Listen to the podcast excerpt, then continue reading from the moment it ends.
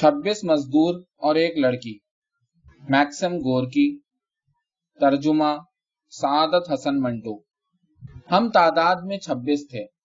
چھبیس متحرک مشینیں ایک مرتوب کوٹری میں مقید، جہاں ہم صبح سے لے کر شام تک بسکٹوں کے لیے میدا تیار کرتے۔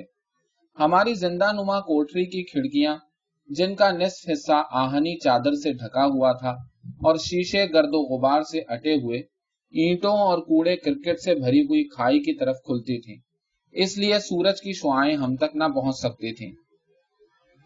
ہمارے آقا نے کھڑکیوں کا آدھا حصہ اس لیے بند کرا دیا تھا کہ ہمارے ہاتھ اس کی روٹی میں سے ایک لکما بھی غریبوں کو دینے کے لیے باہر نہ نکال سکیں۔ یا ہم ان بھائیوں کی مدد نہ کر سکیں جو کام کی قلت کی وجہ سے فاقہ کشی کر رہے تھے۔ ہمارا مالک ہمیں جیل کے غلاموں کے نام سے پکارتا اور کھانے کے لیے گوشت کے بجائے انتڑیاں دیتا۔ اس سنگین زندہ کی چھت تلے جو دھوئیں کی سیاہی اور مکڑیوں کے جالے سے اٹی ہوئی تھی، ہم نہایت تکلیف دہ زندگی بسر کر رہے تھے۔ اس چار دیواری میں جو کیچڑ اور میدے کے خمیر سے بھری ہوئی تھی، ہماری زندگی غم و فکر کی زندگی تھی۔ پوری نیند اور آرام کیے بغیر، ہم ہر روز صبح پانچ بجے بیدار ہو کر، نیم خوابی ہی کی حالت میں اس میدے سے بسکٹ تیار کرنے لگ جاتے جو ہمارے دوسرے رفیقوں نے ہمارے سونے کے وقت تیار کیا ہوتا تھا۔ اس طرح صبح سے لے کر رات کے دس بجے تک ہم میں سے کچھ تو بسکٹوں کے لیے خمیر تیار کرتے رہتے اور کچھ میدا گوندتے رہتے۔ اتنا عرصہ ہی ابلتے ہوئے پانی کی آواز اور بھٹی میں نان بائی کے سلاخ ڈالنے کا شور ہمارے کانوں میں گونجتا رہتا۔ صبح سے لے کر شام تک بھٹی جہنم کی طرح دہکتی رہتی۔ اور اس کی سرخ شعاؤں کا عکس دیوار پر اس طرح رقص کرتا، معلوم ہوتا گویا ہم بد نصیبوں کو دیکھ کر خاموش ہنسی ہنس رہا ہے۔ وہ بڑی بھٹی کسی دیو کے بدوزا سر کے مشابہ تھی جو اپنے بڑے حلق سے آگ اگل رہا ہو، یا ہمارے سامنے جہنم کی آگ کی طرح جھلسا دینے والی گرم سانس لے رہا ہو، اور ہمارے غیر مختتم کام کا اپنی پیشانی کے دو سیاہ تاریخ سوراخوں سے مطالعہ کر رہا ہو۔ یہ دو عمیق سوراخ آنکھوں کے مشابہ تھے۔ آنکھیں جو کسی دیو کی آنکھوں کی طرح ہمدردی اور رحمدلی کے جذبے سے آری ہوں۔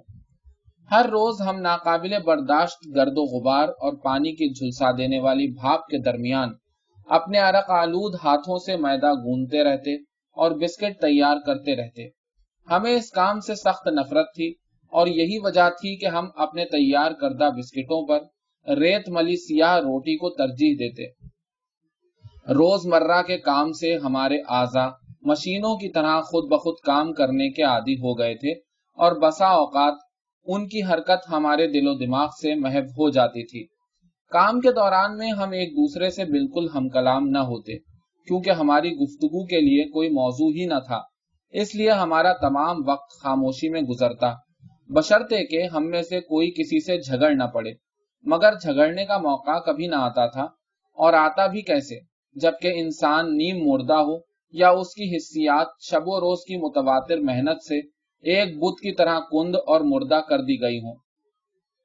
خاموشی ان اشخاص کے لیے جو سب کچھ کہہ چکے ہوں اور کچھ کہنے کے لیے باقی نہ رکھتے ہوں، ایک خوف اور اذیت ہے۔ مگر ان انسانوں کے لیے جو ابھی تک اپنی آواز ہی سے نہ آشنا ہوں، خاموشی بجائے تکلیف دہ ہونے کے آسان اور راحت رساں ہے اس خاموشی کو کبھی کبھار ہمارا راگ توڑ دیتا، وہ راگ اس طرح ظہور میں آتا۔ ہم میں سے کبھی ایک تھکے ہوئے گھوڑے کے ہنہنانے کی طرح کوئی ایسا راگ الاپنا شروع کر دیتا جو عموماً ایسے موقعوں پر روح کے بوجھ کو ہلکا کرنے میں مدد دیتا ہے۔ پہلے پہل تو اس اداس راگ میں کوئی شامل نہ ہوتا، اور وہ راگ ہماری زندہ نما کوٹری کی چھت تلے شمع کی لو کی طرح لرستا رہتا۔ مگر تھوڑی دیر کے بعد اس گانے والے کے ساتھ ہم میں سے ایک اور شامل ہو جاتا۔ اب دو غمگین و ہم آہنگ آوازیں ہماری قبر نما کوٹری کی کثیف فضا میں تیرتی نظر آتی۔ تھوڑی دیر کے بعد ہم سب اس راگ میں شامل ہو جاتے۔ اب بہت سی آوازیں جمع ہو کر سمندر کی موجوں کی طرح اس سنگین قفس کی سیاہ دیواروں سے ٹکرا کر گونجنا شروع کر دیتی۔ اس طرح ہم سب اپنے آپ کو راگ میں مصروف پاتے ہمارے بلند راگ کے سر کوٹری میں سما نہ سکتے تھے۔ وہ پتھر کی سیاہ دیواروں کے ساتھ ٹکرا ٹکرا کر آہوزاری اور نالو فریاد کرتے اور ہمارے بےحس دلوں میں ایک حیجان، ایک میٹھا سا درد پیدا کر دیتے، جو مندمل زخموں کو پھر ہرا کر دیتا اور دل کو ایک نئے علم کے لیے بیدار کر دیتا۔ اکثر کوئی گانے والا سرد آہ بھرتے ہوئے اپنا گانا بند کر دیتا اور آنکھیں بند کیے اپنے رفیقوں کے راگ کو خاموشی سے سنتا، مگر تھوڑی دیر کے بعد وہ پھر ان کے ساتھ شامل ہو جاتا۔ اس کی نگاہوں میں راگ کی بڑھتی ہوئی لہر ایک دور افتادہ سڑک تھی۔ دور، بہت دور۔ ایک کشادہ سڑک، سورج کی جاں پرور روشنی سے منور، جس پر وہ اپنے آپ کو گامزن پاتا۔ اس دوران میں آگ کے شولے بھٹی میں سرخ زبانے نکال رہے ہوتے۔ نان بائی کی آہنی سلاخ بھٹی کی زرد اینٹوں پر تیز آواز سے کھیل رہی ہوتی۔ ابلتے ہوئے پانی کا شور بدستور جاری رہتا اور شولوں کا عکس دیوار پر رقصاں خاموش ہنسی ہنس رہا ہوتا۔ اور ہم کسی غیر کے لفظوں میں ان انسانوں کا دکھ درد بیان کرنے میں مصروف ہوتے جن سے سورج کی روشنی چھین لی گئی ہو، جو غلام ہو یہ تھی ہماری زندگی، چھبیس غلاموں کی زندگی۔ اس قفص میں زندگی کے ایام اس قدر تلخ گزرتے کہ معلوم ہوتا کہ سنگین مکان کی تینوں منزلیں ہمارے کندھوں پر ہی تعمیر کی گئی ہیں۔ گانے کے علاوہ ہمارے پاس ایک اور شغل تھا، جس کی ہماری نظروں میں ویسی ہی قدر و قیمت تھی جیسی سورج کی دل فریب شعاؤں کی۔ ہمارے مکان کی دوسری منزل میں زری کا ایک کارخانہ تھا، جس میں بہت سی لڑکیاں ملازم تھیں۔ ان لڑکیوں میں سولہ برس کی ایک دوشیزہ ٹینیا نامی بھی تھی۔ جو ہمارے سامنے والی دیوار کی چھوٹی کھڑکی کے پاس ہر روز آتی اور سلاخوں کے ساتھ اپنا گلاب سا چہرہ لگا کر سریلی آواز میں پکارتی، مظلوم قیدیوں، مجھے تھوڑے سے بسکٹ تو دو۔ اس آواز کو سنتے ہی ہم سب کھڑکی کے پاس دوڑے جاتے اور اس خوبصورت اور معصوم چہرے کی طرف حسرت بھری نظروں سے دیکھنے لگ جاتے۔ اس کی آمد ہمارے لیے ایک نہایت خوشگوار چیز تھی۔ اس کی تیکھی ناک کو کھڑکی کے شیشے کے ساتھ چمٹے ہوئے اور سفید دانتوں کو مسکراتے ہوئے سرخ ہوٹوں میں چمکتے ہوئے دیکھنے سے ہمارے دل کو راحت پہنچتی تھی۔ اس کو کھڑکی کے پاس دیکھ کر ہم سب دروازے کی جانب بڑھتے اور ایک دوسرے کو ریلتے ہوئے دروازہ کھول دیتے۔ دروازہ کھلنے پر وہ اندر آ جاتی، ہمیشہ اسی انداز کے ساتھ مسکراتی ہوئی، اپنے خوبصورت سر کو ایک طرف لٹکائے ہوئے، جس سے بورے بالوں کے خوبصورت گیسو عجب دلکش انداز میں اس کے شانوں پر لٹک رہے ہوتے۔ ہم غلیز زشت رو بد وزا اور حسرت زدہ بھکاریوں کی طرح کھڑے، اس کی شکل کی طرف دیکھا کرتے اور وہ دروازے کی دہلیز پر کھڑی محو تبسم ہوتی۔ ہم سب اس کی خدمت میں صبح کا سلام عرض کرتے اور اس کے ساتھ گفتگو کرتے وقت خاص الفاظ استعمال کرتے۔ وہ الفاظ ہماری زبان سے خاص اسی اور صرف اسی کے لیے نکلتے۔ اس سے ہم کلام ہوتے وقت ہماری آواز خلاف معمول ملائم اور نرم ہوتی۔ اور ہمارے بھونڈے مذاق اور ٹھٹے اس وقت بالکل غائب ہو جاتے۔ یہ آداب صرف اسی کے لیے مخصوص تھے۔ نان بائی سرخ اور خستہ بسکٹ نکال کر اس کی جھولی میں عجب چابک دستی سے پھینک دیا کرتا۔ دیکھو، یہ خیال رہے کہیں آقا کے دام میں گرفتار نہ ہو جانا۔ ہم ہمیشہ اسے اس خطرے سے آگاہ کرتے رہتے۔ اس پر وہ دلکش ہنسی ہستی ہوئی یہ جواب دیتی۔ خدا حافظ میرے ننے قیدیوں اور یہ کہتے ہی وہ ہماری نظروں سے غائب ہو جایا کرتی تھی۔ اس کی روانگی کے بعد ہم دیر تک اس کے متعلق گفتگو کرتے رہتے۔ ہمارے خیالات ہمیشہ یکساں ہوتے۔ اس لیے کہ ہم اور ہمارے گرد و نواح کی اشیاء ہمیشہ وہی ہوتی۔ اس انسان کے لیے زندگی ایک عذاب ہے جس کا ماحول غیر متغیر ہو۔ جتنا عرصہ وہ اس ماحول میں بسر کرے گا، اسی قدر اس فضا کا سکون اس کے لیے ناقابل برداشت ہوتا جائے گا۔ ہم صنف نازک کے متعلق ایسے الفاظ میں گفتگو کیا کرتے تھے کہ بعض اوقات وہ گفتگو ناگوار خاطر ہو جایا کرتی تھی اس کا یہ نتیجہ نہ اخذ کیا جائے کہ ہمارے خیالات عورتوں کے متعلق اس قدر برے تھے، بلکہ وہ صنف جس کے متعلق ہم اظہار خیال کیا کرتے، صنف کہلانے کی مستحق ہی نہیں۔ مگر ٹینیا کی شان میں ہمارے منہ سے کبھی کوئی گستاخانہ کلمہ نکلنے نہ پاتا۔ شاید اس کی وجہ یہ ہو کہ وہ ہمارے پاس بہت کم عرصہ ٹھہرتی تھی وہ آسمان سے ٹوٹے ہوئے ستارے کی طرح روشنی دکھا کر ہماری نظروں سے پھر اوجھل ہو جایا کرتی اور یا اس کی وجہ اس کا حسن ہو، کیونکہ ہر حسین چیز انسان کے دل میں اپنی وقت اور عزت پیدا کر دیتی ہے۔ خواہ وہ انسان غیر تربیت یافتہ ہی کیوں نہ ہو۔ اس کے علاوہ ایک اور وجہ بھی تھی۔ وہ زندہ جیسی مشقت نے ہم سب کو وحشی درندوں سے بدتر بنا دیا تھا، مگر پھر بھی ہم انسان ہیں اور بنی نوع انسان کی طرح ہم بھی بغیر کسی کی پرستش کیے زندہ نہیں رہ سکتے تھے۔ ہمارے لیے اس کی ذات سے بڑھ کر دنیا میں کوئی اور شے نہ تھی۔ اس لیے کہ بیسیوں انسانوں میں سے جو اس عمارت میں رہتے، ایک صرف وہی تھی جو ہماری پرواہ کیا کرتی تھی۔ سب سے بڑی وجہ یہی تھی۔ ہر روز اس کے لیے بسکٹ مہیا کرنا ہم اپنا فرض سمجھتے تھے۔ یہ ایک نذرانہ ہوتا جو ہم ہر روز اپنے دیوتا کو بطور قربانی پیش کیا کرتے تھے۔ آہستہ آہستہ یہ رسم ایک مقدس فرض ہو گئی، جس کے ساتھ ہمارا اور اس کا رشتہ بھی باہم مضبوط ہو گیا۔ بسکٹوں کے نذرانے کے ساتھ ہم ٹینیا کو نصیحتیں بھی کیا کرتے۔ یہی کہ وہ اس سردی میں گرم کپڑے کا استعمال کیا کرے اور سیڑھیوں پر سے احتیاط کے ساتھ اترا کرے۔ ہماری ان نصیحتوں کو وہ مسکراتی ہوئی سنا کرتی اور ان پر کبھی عمل نہ کرتی۔ اس کا یہ طرز عمل ہمیں کبھی ناگوار معلوم نہ ہوتا، کیونکہ نصیحتوں کے پس پردہ ہماری صرف یہی خواہش ہوتی تھی کہ وہ اس بات سے باخبر ہو جائے کہ ہم اس کی حفاظت کر رہے ہیں۔ بعض اوقات وہ ہمیں کوئی کام کرنے کے لیے کہتی جسے ہم بسط خوشی نہیں، بلکہ ایک فخر کے ساتھ کرتے۔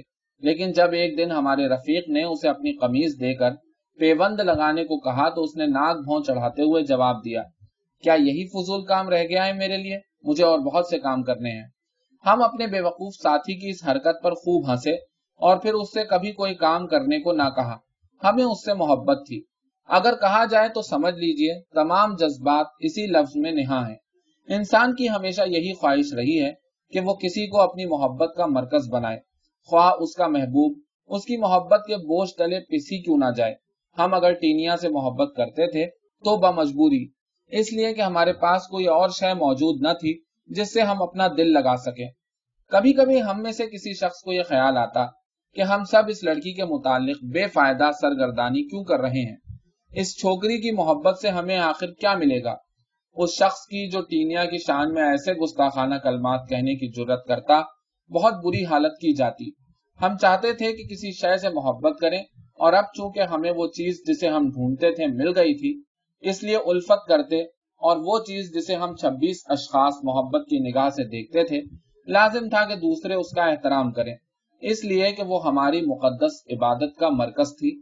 اور اگر کوئی شخص ہمارے نظریے کے خلاف چلتا، تو وہ ہمارا دشمن تھا۔ اس میں کوئی شک نہیں کہ لوگ اکثر اس چیز سے محبت کرتے ہیں جو حقیقت میں محبت کیے جانے کے قابل نہیں ہوتی۔ مگر یہاں ہم چھبیس شخص ایک ہی کشتی میں سوار تھے۔ اس لیے ہم چاہتے تھے کہ اس چیز کو جسے ہم پیار کرتے ہیں، دوسرے مقدس خیال کریں۔ بسکٹ کے کارخانے کے علاوہ آقا ایک کیک بنانے والی فیکٹری کا بھی مالک تھا۔ جو اسی مکان میں واقع تھی۔ ہماری قبر نما کوٹری ہماری قبر نما کوٹری اور اس کے درمیان صرف ایک دیوار حائل تھی۔ اس فیکٹری کے ملازم اپنے کام کو ہمارے کام سے اعلیٰ اور مصفہ خیال کرتے ہوئے ہمیں نفرت کی نگاہ سے دیکھتے اور یہی وجہ تھی کہ وہ ہمارے ساتھ بہت کم ملنے کی زحمت گوارا کرتے۔ بلکہ جب کبھی انہیں سہن میں ہمارے ساتھ دو چار ہونے کا اتفاق ہوتا تو وہ ہمیں دیکھ کر ہنسا کرتے تھے۔ ہمیں ان کے کارخانے میں جانے کی اجازت نہ تھی، صرف اس لیے کہ ہمارے آقا کو شبہ تھا کہ ہم وہاں سے مکھن کے کیک چرا لیں گے۔ ہمیں بھی ان سے نفرت تھی، رشک تھا، اس لیے کہ ان کا کام نسبتاً کم اور مزدوری کہیں زیادہ تھی۔ ان کے لیے خورونوش کا سامان ہم سے نہایت اچھا تھا۔ ان کے کام کرنے کی جگہ روشن اور صاف، اور وہ ہمارے برعکس تندرست اور صاف ستھرے تھے۔ ان کے مقابلے میں ہم سب زرد اور نحیف تھے۔ ہمیں سے تین دائم المرض اور باقی تپے دق سے ایسے لرزہ خیز مرض میں مبتلا تھے۔ ایک بیچارہ تو قریب قریب اپاہج ہو رہا تھا۔ تعطیل کے دنوں میں وہ خوبصورت لباس اور نئے روغن کیے ہوئے بوٹ پہن کر باغ میں چہل قدمی کے لیے جاتے اور ہم چیتڑے لگائے پھٹے ہوئے بوٹ پہنے باغ کی جانب جاتے، مگر پولیس ہمیں اندر داخل ہونے کی اجازت نہ دیتی۔ ان حالات کی موجودگی میں یہ کب ممکن ہو سکتا تھا کہ ہم ان کیک بنانے والوں کو محبت کی نظروں سے دیکھتے؟ چند روز ہوئے، ہم نے یہ افواہ سنی کہ ان کا منتظم شراب نوشی کی وجہ سے نکال دیا گیا ہے اور اس کی جگہ ایک اور شخص کی خدمات حاصل کی گئی ہیں جو کسی زمانے میں سپاہی تھا۔ اس سپاہی کے متعلق روایت تھی کہ وہ شوخ رنگ کی واسکٹ پہنے ایک بڑی سی سنہری زنجیر لٹکائے سہن میں گھوما کرتا ہے۔ ہم نئے منتظم کو دیکھنے کے بہت شائق تھے اور اس کی ملاقات کی امید میں ہم سب نے باری باری سہن میں چکر کاٹے مگر بے سود۔ ایک روز خود ہی ہمارے کارخانے میں وہ چلا آیا۔ بوٹ کی ٹھوکر سے دروازے کو کھول کر وہ دہلیز پر کھڑا ہو گیا اور مسکراتے ہوئے کہنے لگا، خدا تمہارے ساتھ ہو۔ میرے بچوں آداب عرض بھٹی کا دھواں سیاہ بادلوں کی طرح چکر لگاتا ہوا دروازے سے گزر رہا تھا، جہاں سپاہی عجب پر روب انداز میں کھڑا ہماری طرف دیکھ رہا تھا۔ اس نے اپنی مونچھوں کو کمال صفائی سے تاؤ دے رکھا تھا، جن کے نیچے سے اس کے زرد دانت ظاہر ہو رہے تھے۔ وہ آج نیلے رنگ کی ایک بھڑکیلی، وہ آج نیلے رنگ کی ایک بھڑکیلی کامدار واسکٹ پہنے ہوئے تھا، جس پر سنہری بٹن جا بجا چمک رہے تھے۔ سونے کی وہ زنجیر جس کے متعلق ہم نے سنا تھا، بلا شک و شبہ اپنی جگہ موجود تھی۔ یہ سپاہی مضبوط، دراز قد اور خوبصورت تھا۔ اس کی بڑی اور روشن آنکھوں میں تندرستی کی جھلک دکھائی دے رہی تھی۔ ایک کالی ٹوپی اس کے سر کی زینت تھی اور اس کے پائجامے کے پائچوں کے نیچے اس کا تازہ روغن کیا ہوا بوٹ چمک رہا تھا۔ ہمارے نان بھائی نے اس کی خدمت میں دروازہ بند کرنے کے لیے معدبانہ التجا کی۔ دروازے کو بند کرنے کے بعد اس نے ہم سے طرح طرح کے سوالات کرنے شروع کیے۔ ہم نے ان سوالات کا جواب دیتے ہوئے اسے بتایا کہ ہمارا آقا خون چوسنے والا پسو غلاموں کا تاجر انسانی اجناس فروخت کرنے والا گماشتہ اور ایزا رسا انسان ہے۔ ہم نے ان خیالات کا اظہار بھی کیا جو ہمارے دل میں اپنے آقا کے متعلق تھے، مگر ان کا صفحہ کرتاس پر لانا ناممکن ہے۔ سپاہی اپنے سوالات کا جواب بڑے غور سے سنتا رہا، مگر یکلخت جیسے وہ چونک پڑا ہو، یوں گویا ہوا، تم لوگوں کے پاس چھوکریاں بہت ہوں گی۔ اس پر ہم میں سے باز تو ہنس پڑے اور باز نے افسردہ منہ بنا لیے۔ آخرکار ہم میں سے ایک نے سپاہی پر واضح کر دیا کہ ہمارے گھر میں چھوکریاں ضرور موجود ہیں، کوئی درجن بھر کے قریب۔ اس پر سپاہی نے آنکھیں جھپکتے ہوئے پوچھا، کیا ان سے دل لگی بھی ہوا کرتی ہے؟ ہم پھر ہنس پڑے۔ ہم میں سے اکثر اس امر کے خواہش مند تھے کہ سپاہی پر واضح کر دیا جائے کہ وہ چھوکریاں جن کے متعلق اس قسم کی وہ گفتگو کر رہا ہے، وہی نہیں اسی کی مانند تیز و ترار ہیں۔ مگر یہ بات کہنے کی ہم میں سے کسی کو ضرورت نہ تھی۔ لیکن ایک نے تو دبی آواز سے یہ کہہ ہی دیا، اس حالت میں جس میں ہم ہیں، یہ کیوں کر درست ہے درست ہے؟ اس حالت میں اس قسم کی تفریح تمہارے لیے ناممکن ہے۔ دراصل تمہیں اپنی موجودہ حالت میں نہیں ہونا چاہیے۔ اس میں تمہارا کوئی قصور نہیں۔ تمہاری قسمت ہی بری ہے۔ میرا مطلب سمجھتے ہو نا؟ اور عورتیں، تم جانتے ہو اس مرد کو پسند کرتی ہیں جو وزادار جوان ہو، خوبصورت ہو۔ اس کے علاوہ وہ مرد میں طاقت اور قوت کی بھی عزت کرتی ہیں۔ اس کے ساتھ ہی اس نے آستین چڑھا کر بازو کو کوہنی تک برہنا کرتے ہوئے کہا، اس بازو کے متعلق تمہارا کیا خیال ہے؟ بازو مضبوط اور سفید تھا، جس پر سنہری بال چمک رہے تھے۔ پھر اس نے کہا، ٹانگیں اور چھاتی بھی ایسی ہی مضبوط ہے۔ گوشت سے بھری ہوئی۔ اب طاقت کے علاوہ مرد کے لیے یہ بھی ضروری ہے کہ وہ بہترین لباس زیب تن کرے۔ میری طرف دیکھو، تمام عورتیں مجھ سے محبت کرتی ہیں۔ حالانکہ میں نے ان کے بارے میں کبھی کوشش نہیں کی۔ ایسی درجنوں ہیں۔ یہ کہہ کر وہ ایک ٹوکری پر بیٹھ گیا اور ہمیں سنانا شروع کیا کہ عورتیں اس کی محبت میں کس طرح گرفتار ہوتی ہیں اور ان کے ساتھ اس کا کس قسم کا سلوک ہوتا ہے۔ اس کی روانگی کے بعد ہم عرصہ دراز تک خاموش رہے اور اس عرصے میں اس کے افسانہ عشق کے متعلق دل میں سوچتے رہے۔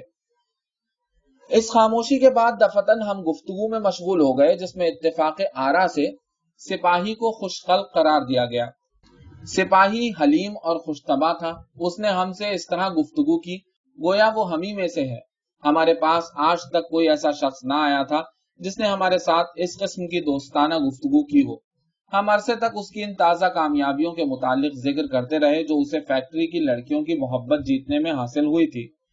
ان لڑکیوں کی محبت جو ہماری طرف دیکھ کر نفرت سے منہ پھیر لیتی، جیسے انہیں ہم سے کوئی غرض ہی نہیں اور جن کو ہم للچائی للچائی نظروں سے دیکھتے اور وہ سہن میں مختلف قسم کے خوبصورت لباس پہن کر گزر رہی ہوتی۔ نان بائی نے دفتن دلگیر آواز میں کہا ٹینیا کی نسبت تمہارا کیا خیال ہے؟ کہیں وہ سپاہی کی گرفت میں نہ آ جائے۔ ان الفاظ نے ہم پر بہت اثر کیا، اس لیے ہم خاموش رہے۔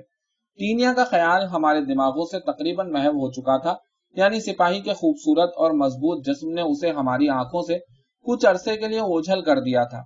تھوڑے سے وقفے کے بعد بحث شروع ہو گئی۔ ہم میں سے بعض کو یقین تھا کہ ٹینیا معمولی سپاہی کی خاطر اپنی عصمت کو ہرگز ہاتھ سے جانے نہ دے گی۔ مگر بعض کا یہ خیال تھا کہ وہ سپاہی کے ہتھ کنڈوں کا مقابلہ نہ کر سکے گی۔ ہم میں سے بعض نے رائے دی کہ اگر سپاہی اپنی خواہشات کو پائے تکمیل تک پہنچانے کی کوشش کرے تو اس کی پسلیاں کچل ڈالی جائیں۔ اس بحث کے اختتام پر یہ فیصلہ ہوا کہ ہم سب ٹینیا کی حفاظت کریں اور اسے آنے والے خطرے سے آگاہ کر دیں۔ ایک مہینہ گزر گیا۔ سپاہی حزب معمول اپنے کام میں مشغول رہا۔ اس دوران میں وہ ہمارے کارخانے میں کئی دفعہ آیا، مگر چھوکریوں پر فتح پانے کے قصوں کے متعلق کسی قسم کی گفتگو نہ ہوئی۔ ٹینیا بھی ہر روز صبح کے وقت اپنے بسکٹوں کی خاطر آتی۔ اس کا رویہ حسب دستور ویسا ہی دوستانہ تھا۔ ہم نے اسے سپاہی کے متعلق آگاہ کرنا چاہا، مگر ان پھپتیوں سے جو وہ اس پر اڑاتی، ہمیں یقین ہو گیا کہ وہ اس کے ہتھے نہیں چڑھ سکتی۔ ہمیں اپنی ننھی دوشیزہ ٹینیا پر ناز ہوتا۔ جب ہم ہر روز سپاہی کے ساتھ کوئی نہ کوئی نئی لڑکی دیکھتے ٹینیا کے اس باوقار رویے نے ہمارے حوصلوں کو اور بھی بڑھا دیا۔ اب ہم اس کی عصمت کے نگہبان سپاہی کو حقارت کی نظروں سے دیکھنے لگے۔ اس کے برعکس ٹینیا کی محبت و عظمت ہمارے دلوں میں روز بروز بڑھتی گئی۔ ایک روز سپاہی شراب سے مخمور ہستا ہوا ہمارے کمرے میں داخل ہوا۔ جب ہم نے اس کے ہنسنے کی وجہ پوچھی تو اس نے جواب دیا، دو چھوکریاں مجھ پر آپس میں لڑ رہی تھی انہوں نے ایک دوسری کو سخت ذلیل کیا۔ ایک دوسرے کے بال پکڑ کر زمین پر گر پڑی۔ اور دیوانی بلیوں کی طرح نوچنا شروع کر دیا۔ اور میرا ہنسی کے مارے برا حال ہو رہا تھا۔ مجھے تعجب ہے کہ عورتیں صاف لڑائی کیوں نہیں کرتی نوچنے سے فائدہ؟ وہ بینچ پر بیٹھا ہوا نہایت تندرست اور صاف ستھرا نظر آ رہا تھا۔ ہم خاموش تھے۔ اس لیے کہ اس کی آمد ہمیں ناگوار گزر رہی تھی۔ میں اس مہمے کو حل کرنے سے قاصر ہوں۔ خدا جانے عورتیں مجھ پر کیوں فدا ہیں۔ بس آنکھ جھپکنے کی دیر ہے۔ یہ کہتے وقت سپاہی اپنے سفید بازوؤں کو ہوا میں حرکت دے رہا تھا اور ہماری طرف دوستانہ نگاہوں سے دیکھ رہا تھا۔ ہمارے رفیق نان بائی نے غصے کی وجہ سے آہنی سلاخ کو بھٹی میں تیزی سے حرکت دیتے ہوئے کہا، ننھے ننھے پودوں کو اکھاڑنا کوئی جمع مردی نہیں۔ مزہ تو جب ہے کہ کسی مضبوط درخت کو گرایا جائے۔ سپاہی نے دریافت کیا، تم مجھ سے مخاطب ہو کیا؟ ہاں تم ہی سے مخاطب ہوں۔ اس سے تمہارا مطلب کچھ بھی نہیں، کچھ بھی نہیں، ٹھہرو ٹھہرو۔ وہ کون سا مضبوط درخت ہے جس کا تم ذکر کر رہے تھے؟ نان بھائی نے اس کا کوئی جواب نہیں دیا اور بھٹی سے پکے ہوئے بسکٹ نکالنے میں مشغول رہا۔ اس سے معلوم ہو رہا تھا کہ وہ سپاہی اور اس کی گفتگو کو بالکل بھول چکا ہے، مگر سپاہی بہت بے چین ہو گیا۔ وہ اپنی جگہ سے اٹھ کر بھٹی کے قریب آیا اور بولا، کہو تو، کس عورت کا ذکر کر رہے تھے؟ تم نے میری ہتک کی ہے، کوئی عورت مجھ پر غالب نہیں آ سکتی۔ اس کی گفتگو سے معلوم ہو رہا تھا کہ وہ نان بائی کے اس جملے سے سخت ناراض ہو گیا ہے۔ غالباً اس کو اس بات پر فخر تھا کہ اس میں عورتوں کو مسخر کرنے کا وصف بدرجہ اتم موجود ہے۔ ورنہ در حقیقت سوائے اس وصف کے، اس شخص میں زندگی کے متعلق کوئی چیز بھی موجود نہ تھی۔ اسی ایک رہے صحیح، اسی ایک رہی صحیح خوبی کی وجہ سے وہ اپنے آپ کو زندہ انسان کہلانے کا مستحق ہو سکتا تھا۔ دنیا میں ایسے افراد موجود ہیں جو بیماری کو، چاہے روحانی ہو یا بدنی، زندگی کا ایک بیش قیمت جز تصور کرتے ہوئے اس کی تمام عمر پرورش کرتے رہتے ہیں اور اسی میں اپنی زندگی کا راز سمجھتے ہیں۔ حالانکہ ایسی زندگی عموماً تکلیف دہ ہوا کرتی ہے۔ وہ مصیبتوں سے بری زندگی کے متعلق دوسروں سے شکایت ضرور کرتے ہیں۔ صرف اس لیے کہ اپنے ہم جنسوں کی توجہ اپنی طرف مبزول کرا سکیں اور اس طرح وہ انہیں ہمدردانہ نگاہوں سے دیکھیں۔ اگر ایسے افراد سے یہ بے چینی کرب اور تکلیف چھین لی جائے، ان کے درد کی دوا کر دی جائے تو وہ پہلے کی طرح خوش نہ رہیں گے۔ اس لیے کہ ان کی زندگی کا آخری سہارا ان سے الگ کر دیا گیا۔ اب وہ کھوکھلے برتن کے مانند ہوں گے۔ بعض اوقات کسی انسان کی زندگی اس قدر مفلس اور نادار ہوتی ہے کہ وہ بے مقصد کسی معیوب چیز ہی سے محبت کرنے لگ جاتا ہے اور اسی کے بھروسے زندہ رہنا چاہتا ہے۔ مطلب یہ کہ اکثر لوگ صرف دماغی بیکاری کی وجہ سے گناہ کی طرف راغب ہو جاتے ہیں۔ سپاہی سخت ناراض ہو گیا تھا۔ وہ نان بائی کی طرف لپکا اور درست لہجے میں بولا، میں جو بار بار کہہ رہا ہوں کہ بولو، کس لڑکی کا ذکر کر رہے ہو؟ نان بائی نے سپاہی کی طرف اچانک موڑتے ہوئے کہا، کہوں پھر؟ ہاں ہاں۔ کیا تم ٹینیا کو جانتے ہو؟ کیوں؟ بس وہی لڑکی ہے، اسے قابو میں لانے کی کوشش کرو۔ میں ہاں ہاں تم۔ یہ تو بالکل معمولی بات ہے۔ ہم بھی دیکھیں کیسے۔ تو پھر دیکھ لو گے وہ تمہاری طرف آنکھ اٹھا کر نہ دیکھے۔ صرف ایک مہینے کی مہلت چاہتا ہوں۔ شیخ چلی مت بنو میاں سپاہی۔ اچھا چودہ روز صحیح۔ اس کے بعد تم دیکھ لینا۔ کیا نام لیا تھا؟ تینیا۔ اب جاؤ، تم کام میں ہارے جو رہے ہو۔ بس چودہ روز اور وہ میرے قابو میں ہوگی۔ تمہاری قسمت۔ میں کہتا ہوں یہاں سے دور ہو جاؤ۔ یہ کہہ کر نان بائی وحشیوں کی طرح غزبناک ہو گیا۔ اس حالت کو دیکھ کر سپاہی سخت حیران ہوا اور خاموشی سے یہ کہتا ہوا وہاں سے گیا۔ بہت اچھا۔ اس بحث کے دوران میں ہم سب خاموش رہے۔ اس لیے کہ ہم ان کی باہم گفتگو کو بہت غور سے سن رہے تھے۔ لیکن جو ہی سپاہی رخصت ہوا، ہمارے درمیان گفتگو کا ایک ہنگامہ سا برپا ہو گیا۔ ہم میں سے ایک نے چلا کر نان بائی سے کہا، تمہیں یہ کیا شرارت سوچی نان بائی نے تندہی سے جواب دیا کام کرو، جاؤ اپنا۔ سنا ہے یا نہیں؟ ہمیں دراصل اس امر کی فکر لاحق ہو رہی تھی کہ چونکہ سپاہی اپنے الفاظ کو پورا کرنے کی کوشش ضرور کرے گا، اس لیے لازم ہے ٹینیا کی عصمت خطرے میں ہے۔ مگر باوجود اس کے ہم اس بحث کا نتیجہ دیکھنے کے لیے سخت بے قرار تھے۔ اس بحث کا نتیجہ جو کسی حالت میں بھی خوشگوار نہ تھا۔ کیا ٹینیا سپاہی کے مقابلے کی تاب لا سکے گی؟ اس سوال پر ہم سب بیک زبان چلا اٹھے۔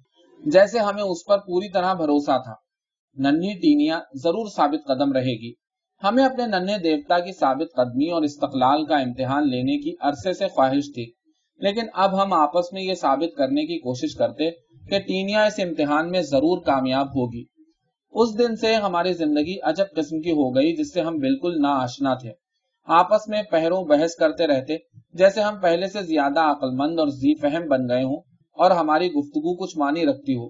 اب ہمیں معلوم ہو رہا تھا کہ ہم شیطان کے ساتھ بازی لگا رہے ہیں اور ٹینیا ہماری طرف سے داؤ پر ہے جب ہم نے کیک بنانے والے نان بائی سے یہ خبر سنی کہ سپاہی نے ٹینیا کا پیچھا کرنا شروع کر دیا ہے تو ہمیں سخت رنج پہنچا اور ہم اس رنج کو مٹانے کے لیے اس قدر محک تھے کہ ہمیں یہ معلوم تک نہ ہوا کہ آقا نے ہماری بے چینی اور استراب سے فائدہ اٹھاتے ہوئے میدے میں تیس سیر کا اضافہ کر دیا ہے۔ اس استراب کے دوران میں ٹینیا کا نام ہر وقت ہمارے ورد زبان ہوتا اور ہم ہر روز صبح کے وقت غیر معمولی بے صبری کے ساتھ اس کا انتظار کیا کرتے۔ وہ وہ ہر روز ہمارے پاس آتی مگر ہم نے سپاہی والی تکرار کا اس کے ساتھ ذکر تک نہ کیا اور نہ اس سے کسی قسم کے سوالات کیے، بلکہ حسب معمول جذبہ الفت سے ملتے رہے۔ مگر اب اس جذبہ الفت میں کسی نئی چیز کی جھلک تھی۔ تیز تجسس کی جھلک، فولاد کے پھل کی مانند تیز اور سرد۔ نان بائی نے صبح کے وقت اپنا کام شروع کرتے ہوئے کہا، دوستوں میاد آج کے روز پوری ہو جائے گی۔ ہمیں اس سے پہلے ہی اس امر کا علم تھا، مگر پھر بھی یہ سن کر ہم سر سے پاؤں تک کانپ گئے۔ نان بائی نے گفتگو جاری رکھتے ہوئے کہا، وہ ابھی ابھی آئے گی، ذرا غور سے دیکھنا اسے۔ ہم میں سے ایک نے پرسوز لہجے میں کہا، جیسے اس کی آنکھیں کچھ بتا سکیں گی۔ اس پر بحث چھڑ پڑی۔ آج کے روز ہمیں معلوم ہو جانے والا تھا کہ وہ برتن جس میں ہم سب اپنے دل رکھے ہوئے تھے کتنا صاف اور بے لوس ہے۔ صرف آج کی صبح ہم کو ایسا معلوم ہونے لگا جیسے ہم کوئی بڑا کھیل کھیل رہے ہوں، جس میں ہمیں اپنے معبود کے کھو جانے کا اندیشہ ہو۔ گزشتہ چند دنوں سے ہم سن رہے تھے کہ سپاہی حصول مقصد کے لیے ٹینیا کے پیچھے سائے کی طرح لگا ہوا ہے۔ ٹینیا حسب معمول بسکٹوں کے لیے ہر روز آتی، مگر ہم اس سے سپاہی کے متعلق کسی قسم کا استفسار نہ کرتے۔ ہم خود متعجب تھے کہ کیوں؟ اور پھر اس روز بھی ہم نے اس کی آواز سنی۔ ننھے قیدیوں، میں آ گئی ہوں۔ اس پر ہم سب آگے بڑھے اور جب وہ اندر آ گئی تو ہم خلاف معمول اسے خاموشی سے ملے۔ وہ ہماری آنکھیں اس پر جمی ہوئی تھی مگر ہمیں معلوم نہ تھا کہ سلسلہ کلام کیوں کر شروع کریں۔ ہم خاموشی اور حسرت کی تصویر بنے اس کے سامنے کھڑے تھے۔ اس انوکھے اور خلاف معمول استقبال کو دیکھ کر وہ سخت حیران ہو گئی۔ اچانک اس کے چہرے کا رنگ زرد پڑ گیا۔ بے چین و مسترب اور دھیمی آواز میں وہ کہنے لگی، تمہیں آج کیا ہو گیا ہے؟ نان بائی نے درد انگیز لہجے میں کہا، تم اپنی سناؤ، اپنی کیا مطلب ہے تمہارا؟ کچھ بھی نہیں، کچھ بھی نہیں۔ تو چلو، مجھے بسکٹ دو، ذرا جلدی کرنا۔ اس سے پہلے اس نے آج تک اتنی پھرتی نہ دکھائی تھی۔ نان بائی نے ٹینیا سے آنکھیں جدا نہ کرتے ہوئے کہا، تم جلدی کیوں کر رہی ہو؟ اس پر وہ دفتن مڑی اور دروازے سے باہر بھاگ گئی۔ نان بائی نے اپنی سلاخ پکڑی اور بھٹی کی طرف جاتے ہوئے دبی زبان میں کہنے لگا، اس کا مطلب ہے کہ وہ اب اس کا ہے۔ آہ، یہ سپاہی، حرام زیادہ بدماش۔ اس پر ہم بھیڑوں کے گلے کی طرح اپنے شانوں کو ہلاتے ہوئے میز کی طرف بڑھے اور خاموشی سے کام کرنا شروع کر دیا۔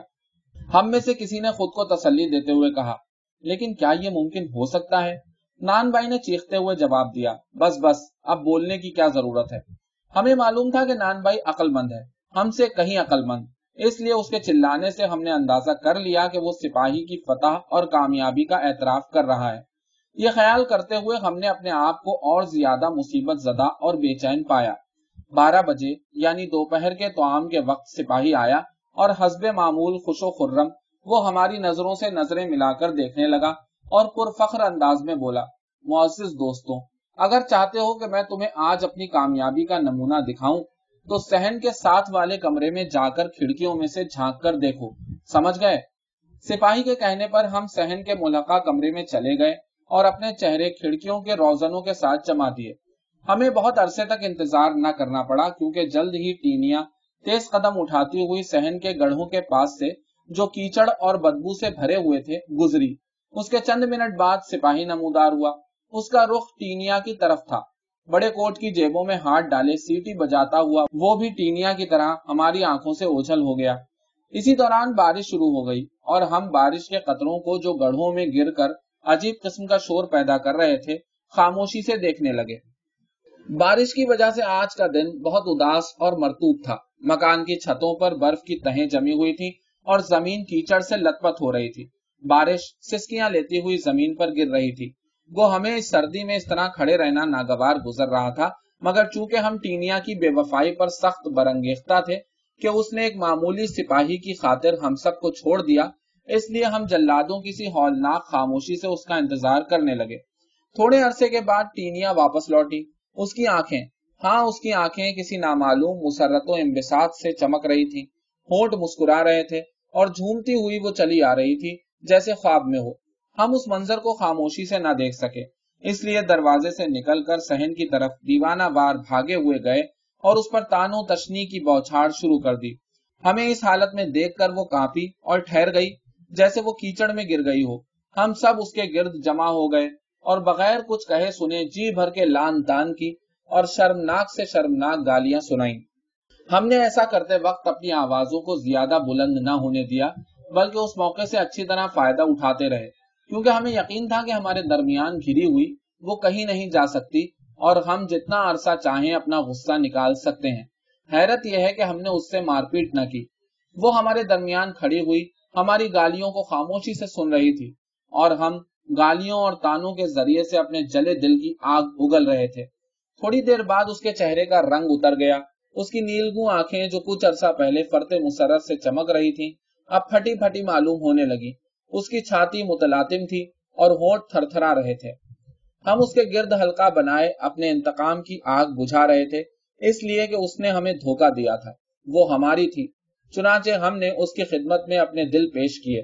گو، وہ بھکاری کے ٹکڑے سے زیادہ قیمتی نہ تھی، مگر اس نے ان چھبیس دلوں کو سپاہی کی خاطر ٹھکرا دیا۔ ہم اسے برا بھلا کہہ رہے تھے اور وہ خاموشی سے اس جانور کی طرح جسے شکاریوں نے آ لیا ہو پھٹی ہوئی آنکھوں سے سرتاپا ارتیاش ہماری طرف دیکھ رہی تھی۔ اس موقع پر اور لوگ بھی جمع ہو گئے۔ ہم میں سے ایک نے ٹینیا کی آستین پکڑ کر کھینچ لی، جس پر اس کی آنکھوں میں چمک سی پیدا ہو گئی اور اپنے سر کو ذرا اوپر اٹھا کر بال کو سنوارتے اور ہماری طرف گھورتے ہوئے اچانک وہ بولی، اوہ، جیل کے زلیل جانور۔ یہ کہہ کر وہ ہمارے پاس سے بغیر کسی جھجک کے گزر گئی، جیسے ہم اس کے راستے میں بالکل حائل ہی نہ ہوں۔ اس کی اس دلیری سے ہمیں اس بات کی ضرورت نہ رہی کہ اسے روک لیں۔ ہمارے پاس سے گزرتے ہوئے وہ حکارت آمیز لہجے میں بولی، کمینے اور ناپاک انسان۔ یہ کہتے ہوئے وہ ہماری نظروں سے غائب ہو گئی اور ہم سہن میں کیچڑ اور برف کے تودوں کے درمیان موسلا دھار بارش میں سورج سے محروم آسمان تلے کھڑے رہے۔ تھوڑی دیر کے بعد ہم خاموشی سے اپنے سنگین قفس میں چلے آئے۔ سورج کی جاں بخش شعائیں، حسب معمول ہم تک کبھی نہ پہنچی ٹینیا پھر کبھی نہ آئی۔